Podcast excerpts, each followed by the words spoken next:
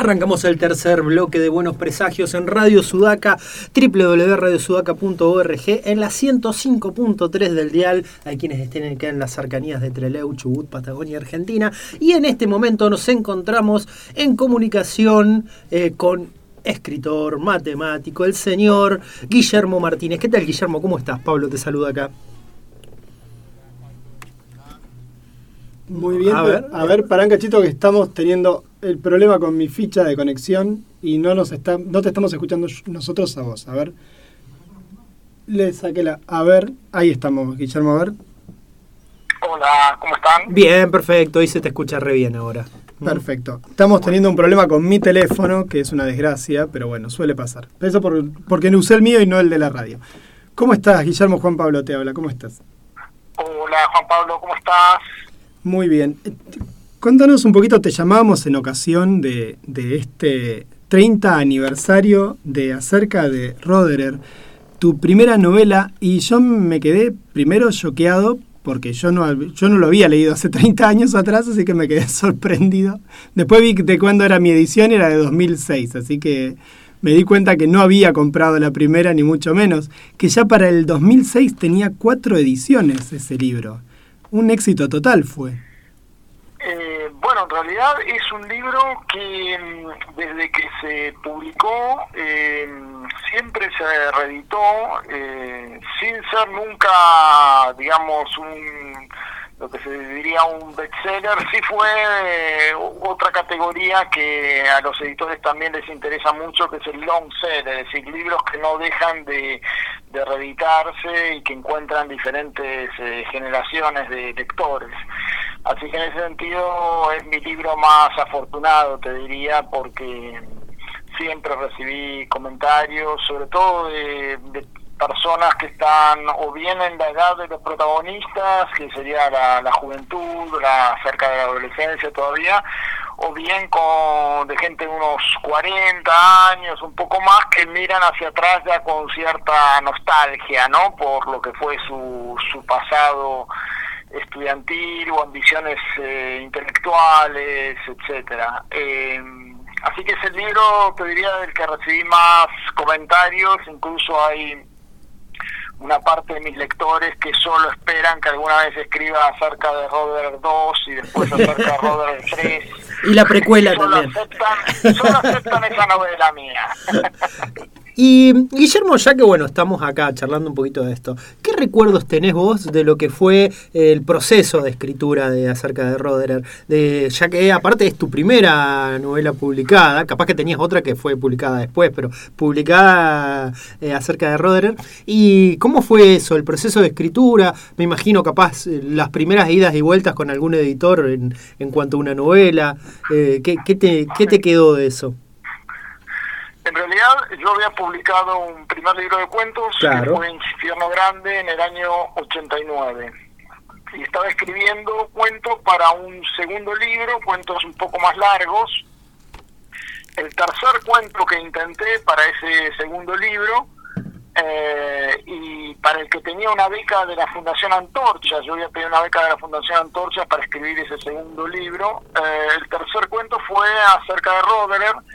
Y lo que yo vislumbré mientras empezaba a escribirlo fue la posibilidad de hacer una conexión que me parecía interesante del tema de la búsqueda del conocimiento con los teoremas de incompletud de Gödel que yo estaba estudiando en ese momento como matemático y que me parecía que decían algo también en el campo de la filosofía, o que uno podía imaginar, aunque fuera ficcionalmente, una prolongación, una extensión de esos resultados al campo de la filosofía, y por lo tanto se podían pensar algo así como una herramienta del diablo para impedir el avance del conocimiento humano, algo por el estilo, ¿no?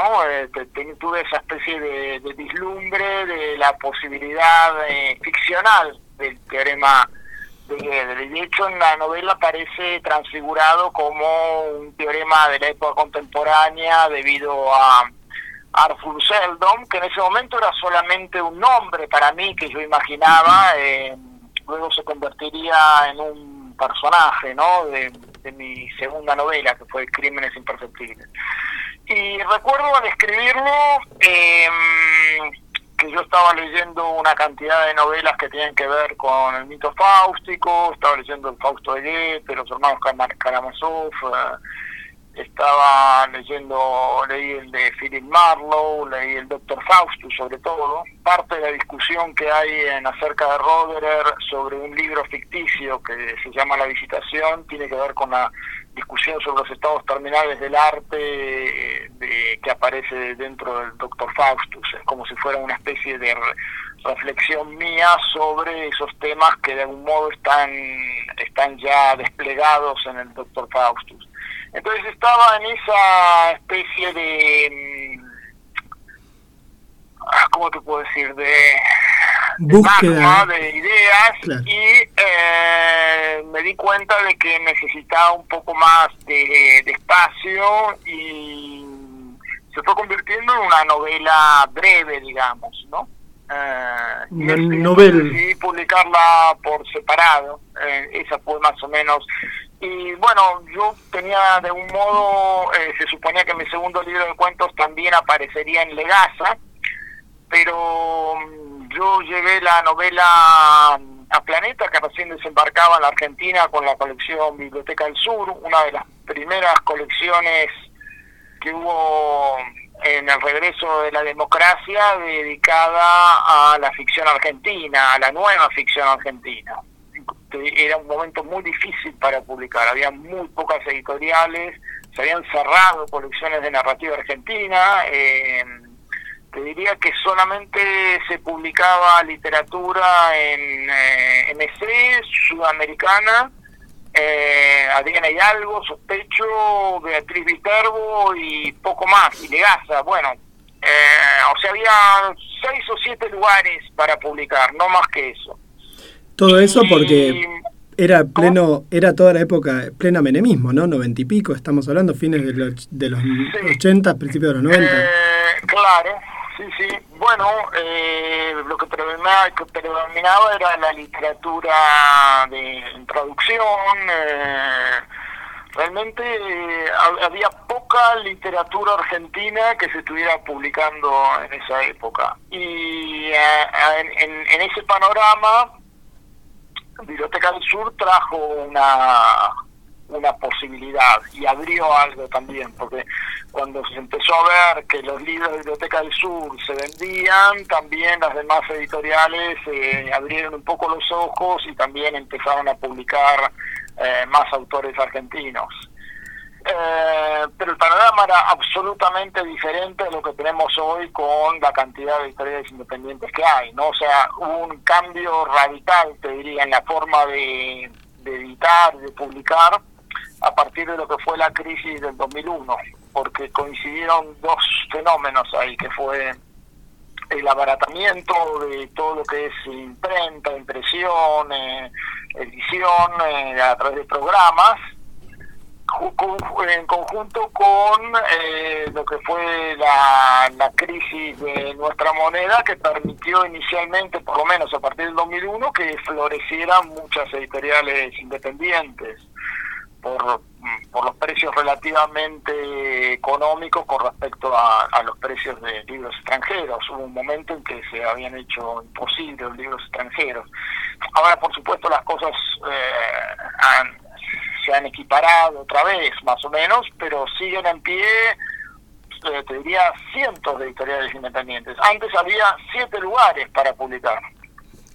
Sí, la cantidad de oferta editorial que hay en estos momentos, no solamente de literatura, novelas, poesías, ensayos, sino también historietas, es abrumadora. Hay veces que por mes tenés 2 o 3 novelas solo de la gente que uno sigue más o menos por redes, más un pilón de historietas más, digo, es enorme, y a la vez son tiradas muy pequeñas, ¿no? Que es una discusión, la mayoría de las veces en estas editoriales son tiradas pequeñas, que yo no sé ahí qué opinión te merece esta idea de hacerlo tan pequeñito, y a veces, por ejemplo, para gente como nosotros que estamos en Chubut, A veces es más el gasto de envío que otra cosa lo que nos cobran de un libro, por ejemplo.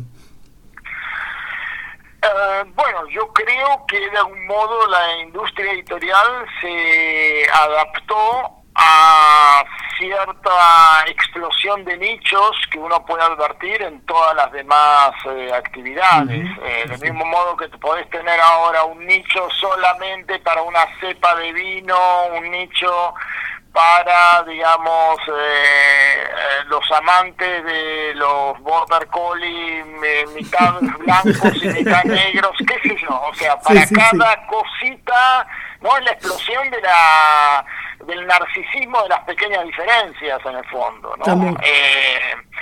Entonces, eso es como lo que trajo las redes sociales, trajo esas especies de clubes y de círculos pequeños y de exacerbación de esas diferencias, con algunas cosas positivas. Por ejemplo, a mí me llamó la atención cuando fui a una feria en Mar del Plata, encontrarme con editoriales de literatura, digamos, del horror, como la editorial Muerto Muertos, que solamente publicaban libros que tuvieran que ver con el horror, que no imaginaba que existía una editorial dedicada a eso, ¿no? Con una cantidad de títulos, con un catálogo.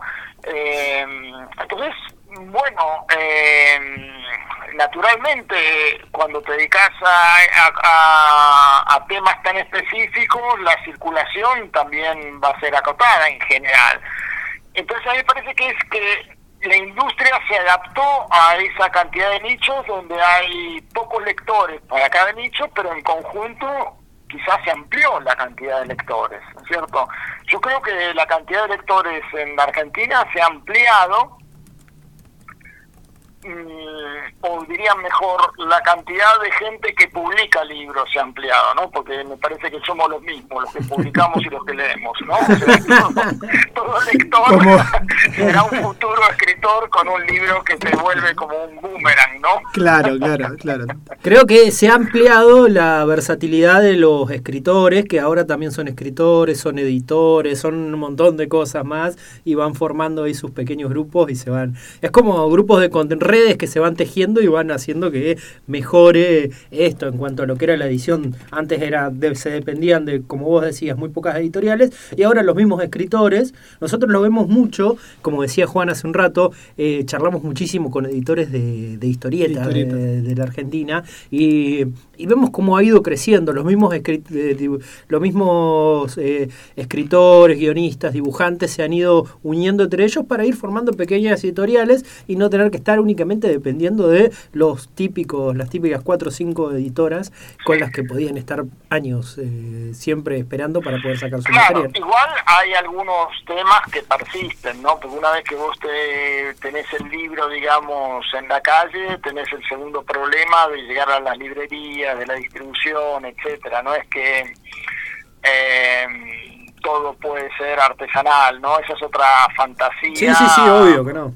Que alguien, esto es como en el capitalismo, ¿viste? Hay una persona que puede exhibir como un triunfo haber fundado una editorial o ser autogestionado, etcétera, uno, pero no podés proponerlo como modelo para todos los escritores, en primer lugar porque casi ningún escritor tiene la expertise, la paciencia, el modo comercial para poder hacer todo desde cero, ¿no? La mentira del emprendedurismo. Para mí claro, tiene mucho que ver con eso, con esa idea de que, bueno, nos ponemos y sacamos una editorial. Bueno, no es tan sencillo, ¿no? No digo que sea imposible, pero yo no lo propondría como una solución de fondo a nada, ¿no? Que quede todo en las manos de escritores entusiastas que se unen entre sí. Porque hay, bueno, por muchas cosas, muchas razones, pero hay toda una sabiduría de cómo se edita, de cómo se distribuye, de cómo se promocionan los libros, de qué precios hay que ponerle, etcétera, ¿no? O sea que uno no puede a la vez dedicarse a escribir libros y adquirir todo ese bagaje para que los libros lleguen a los lectores, ¿no? Entonces a veces puede haber un elemento como de engaño en eso, ¿no? Es como la idea un poco de la banda en el garage, y bueno, sí, pero en algún momento necesitas algo más que eso. Pensaba, en esto que venís charlando me parece súper interesante y además va de la mano de la época donde nos quieren volver a colar ciertos discursos, pero también pensaba en esto que vos recién decías de somos una comunidad que se está escribiendo los libros, habremos otros que solamente los compramos, los leemos y los vamos compartiendo, y un poco me hizo acordar a esto que el otro día en la inauguración de la Feria del Libro Martín Cobán hablaba de esta idea de que ya de alguna manera ser lector es una especie de mala palabra, ¿no? Como que la Feria del Libro se ha convertido, por lo menos un poco la tesis así medio a las corridas, era no se mira a la persona que lee como parte del circuito de los libros y todo lo demás. ¿Compartís un poco esa opinión? O no sé si la escuchaste del todo, pero ¿tenés una idea parecida? No, la verdad no escuché el discurso de Cobán, pero comparto en principio que la figura del lector quedó un poco rezagada, digamos, ¿no? En el sentido de que, como decíamos antes, todo lector prácticamente aspira a ser escritor,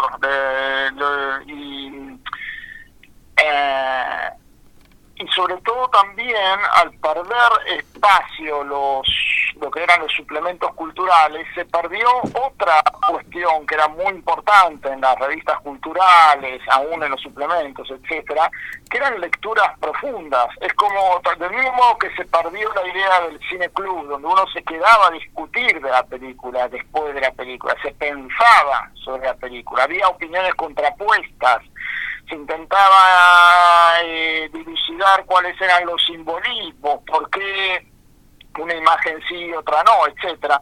Lo mismo pasaba con la literatura, y había en medios contrapuestos, había lecturas contrapuestas sobre la misma novela, y de algún modo algunos libros se discutían. Bueno, eso es lo que se perdió para mí, sobre todo. ¿Qué tenemos ahora? Goodreads, o cosas por el estilo, donde cualquiera, sin ninguna idea de lo que es la obra de una persona, etcétera, agarra un libro y dice lo primero que se le cruza, su opinión personal. Está bien, cada uno tiene una opinión, pero se perdió la idea de que hay jerarquías de lectura. Igual que hay jerarquías de escritores, hay jerarquías de obras, hay maneras y maneras de leer. Entonces es como si se hubiera perdido esa distinción de lo que es una lectura profunda, una lectura que conecta cosas, una lectura que indaga la obra anterior del autor, una lectura que a un modo era lo que se suponía que hacía el crítico literario en los medios. Entonces solamente queda, digamos, el nicho académico, que en general siempre llega tarde a los autores, ¿no es cierto? Porque, por decirte algo, no hicieron el primer trabajo académico sobre la obra de Borges cuando él tenía más de 60 años. La academia tiene esos tiempos que no tienen nada que ver con la literatura que se lee en cada momento histórico. Y entre eso y el lector, digamos, de Goodreads, no hay nada intermedio en este momento. O se perdió un poco la idea de que podría haber algo intermedio. Me quedo. Estoy regulando, estoy pedaleando. Está bueno porque lo mismo que plantea Guillermo acá lo he escuchado planteado. Él lo dice, lo decía sobre el cine debate. Dentro del cine también está la misma. Se encuentra la misma polémica de que quién puede hablar y quién habla ahora y cómo se analizan estas obras. Por ejemplo, en el cine pasa con Letterboxd. Sí. Hablar puede hablar cualquiera. Ahora, a mí no me interesa la opinión de cualquiera. Exactamente. Obviamente, estamos en una democracia. Y hablar, por hablar, puede hablar cualquiera. Ahora, ¿A quién le interesa ir a ver las opiniones de Goodreads? Que siempre va a haber una que considera que es maravillosa, otra que considera que es horrible, y casi es la campana de Gauss, ¿no es cierto? Hay 100 opiniones, va a haber... Eso es, nos interesaría saber que alguien nos lea de una forma que sea profunda, reveladora, que demuestre que ha logrado penetrar tanto las intenciones del autor como en su obra, que la pueda comparar con otros libros, en fin, hacer lo que hace un buen lector, en definitiva. No todo lector es un buen lector, por supuesto. Bueno, entonces, de algún modo, antes a vos te podía gustar más o menos tal crítico, pero podías elegir tu crítico de algún modo, ¿no? Te podías dar cuenta de que Soledad Kereliak era una crítica aguda, interesante, etcétera, por nombrar una persona a la que uno seguía, ¿no? Lo mismo Guillermo Saavedra, podías estar en acuerdo o en desacuerdo con algo que dijera, pero sin duda tenía Elvio Gandolfo. Eran como referentes que vos ibas a leer las reseñas y decías, este es un gran lector y por lo tanto voy a prestar atención a lo que dice. Eso es lo que ese lazo me parece que se perdió un poco. Un poco en la vorágine esta donde el acceso a poder dejar tu idea plasmada en algún lado rápidamente se lo comió todo, a eso también. Claro, y la negativa a pagar por eso.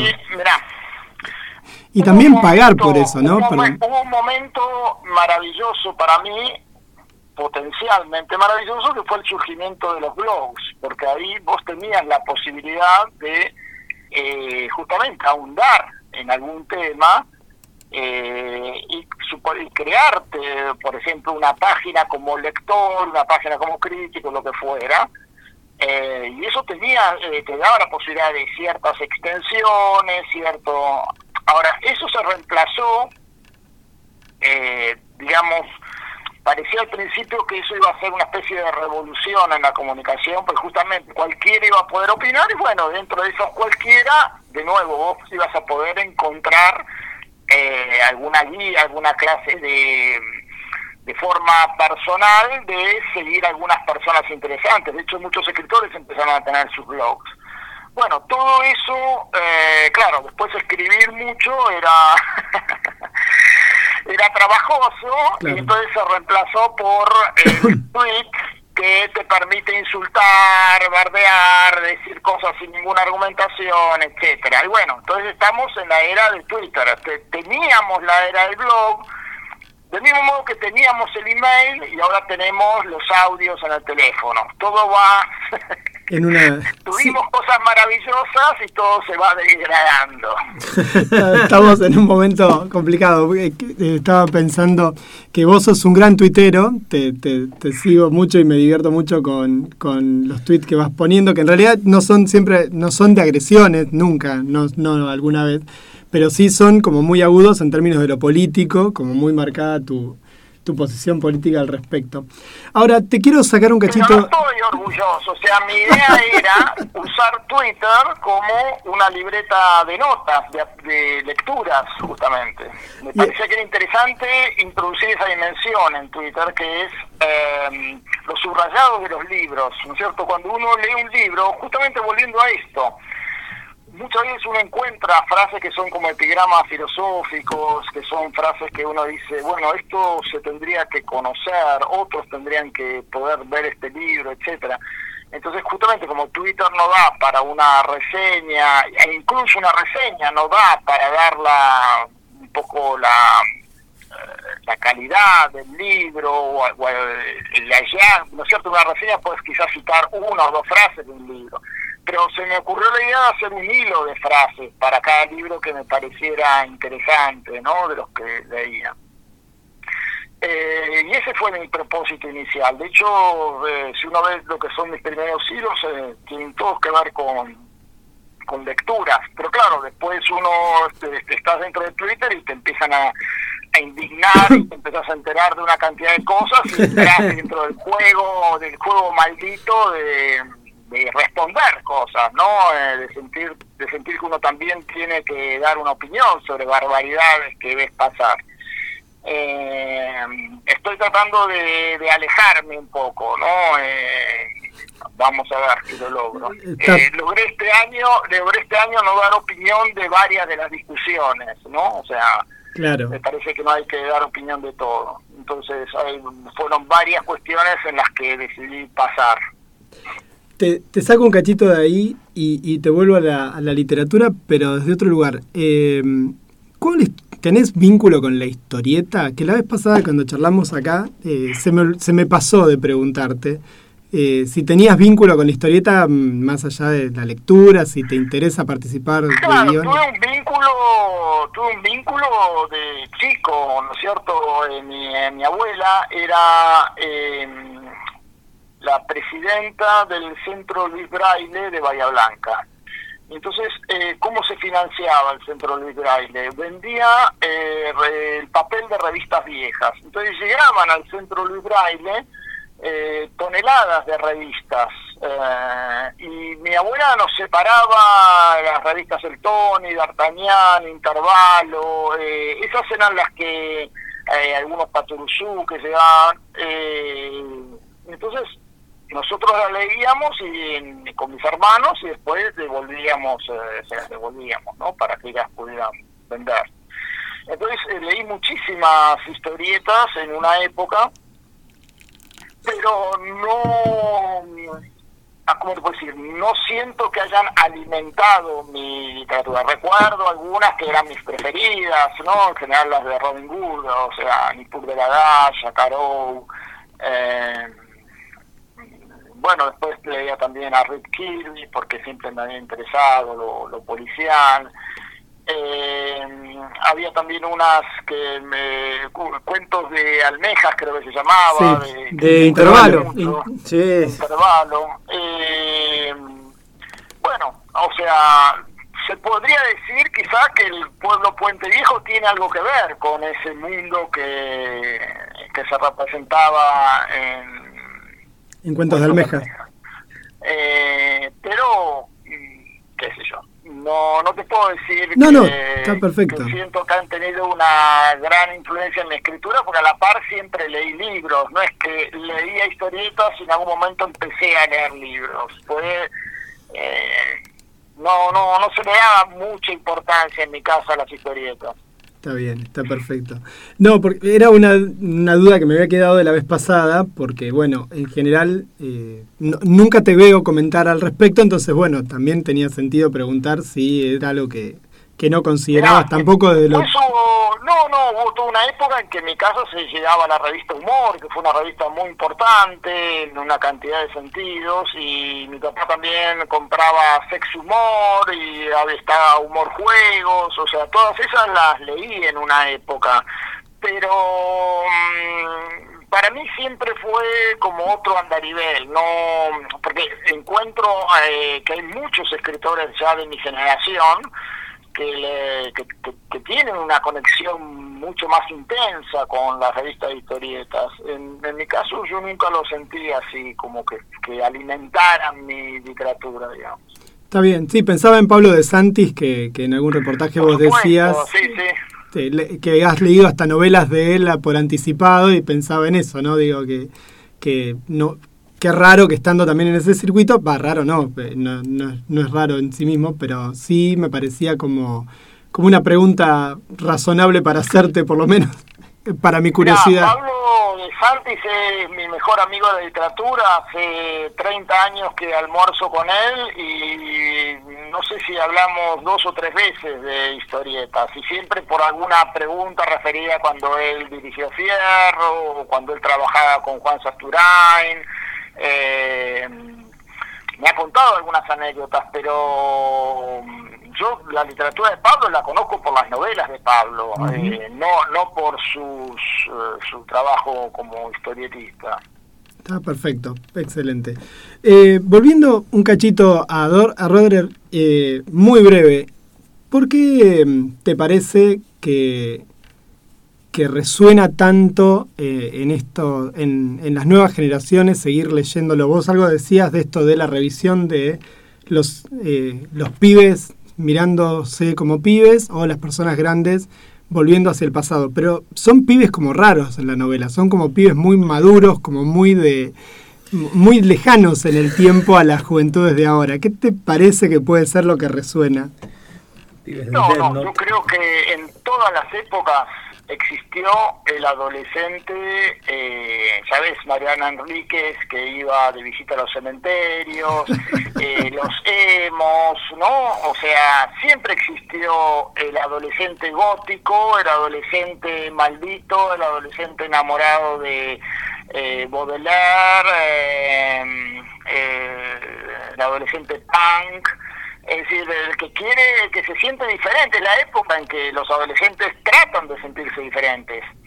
Claro, ahora está todo un poco más solucionado porque se sienten diferentes y se hacen todos el mismo tatuaje, ¿no? O sea, está la idea esa del pasaje.